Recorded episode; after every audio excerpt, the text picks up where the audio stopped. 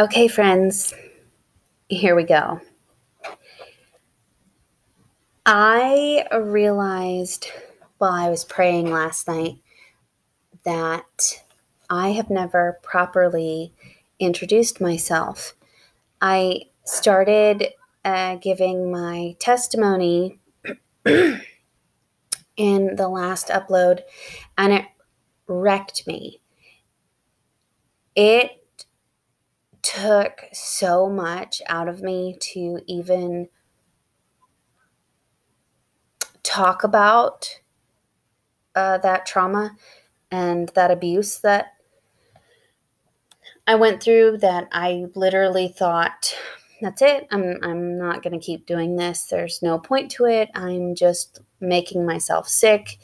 I'm causing myself more anxiety, more sleepless nights, more uh, pain. I'm drudging up more um, issues and blocked out memories. And I'm just done. I'm not doing this anymore. And okay, sorry. Hi, my name is Amanda, and I am a recovering addict. I am a survivor of mental, physical, emotional, and sexual abuse. I am a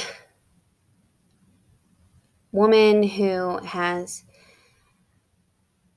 spent a good part of her life trying to self harm and self medicate.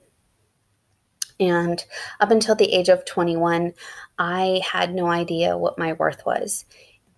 I was saved at 21, and my life has never been the same. I am a new person in Christ, and my identity is not wrapped up in all of the trauma and triggers that I have experienced or been a part of.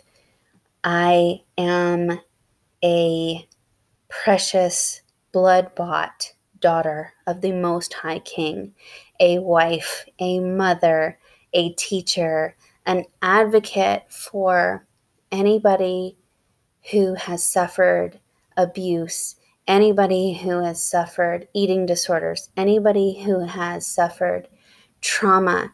I am here for you. And I've never properly introduced myself. So, hi. Okay, friends, here we go. I literally hopped on here because in prayer last night, and in my sleeplessness. Oh, I am also an insomniac and suffer from sleep paralysis. If you don't know what that is, Google it. It's a whole thing. I've recently like figured out what exactly it entails and why I have been so petrified of sleep my entire life. Anyway, if you have any questions about that or want to know more about um, just the, the study of sleep, we can go down that rabbit hole in another episode. Um, I started this podcast because I really wanted to go to therapy, but I didn't want to. Well, one, I'm super cheap and I didn't want to pay for it. Two, at the time, we didn't really have the resources to do that.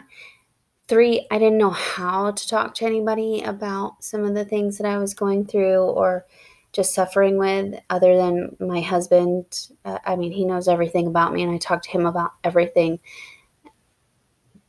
But I didn't really want people to know, and I didn't want somebody that I didn't know uh, to sit across from me and kind of silently judge me. That's kind of how I feel about therapy. Um, and and i'm i'm there it's therapy's great for some people and that's fine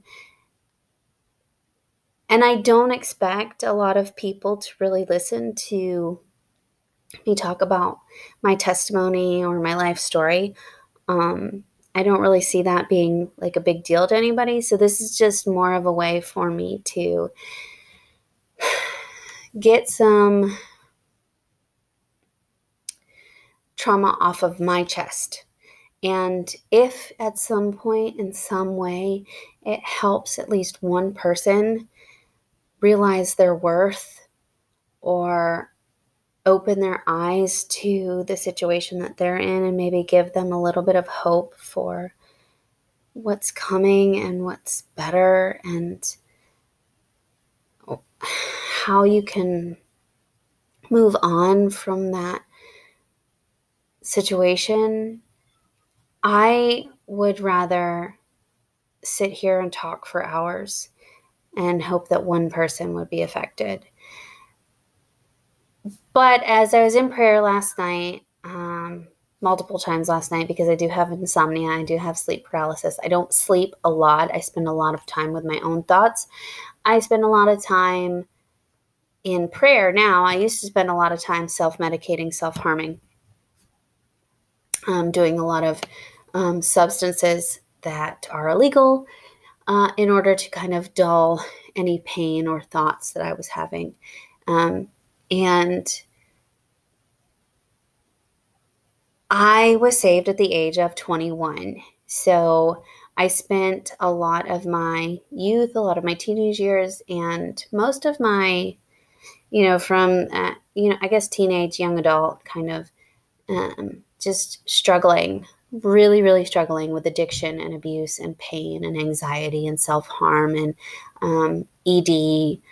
And, you know, I had a lot of people that were around me who were either contributing, consoling, or ignoring.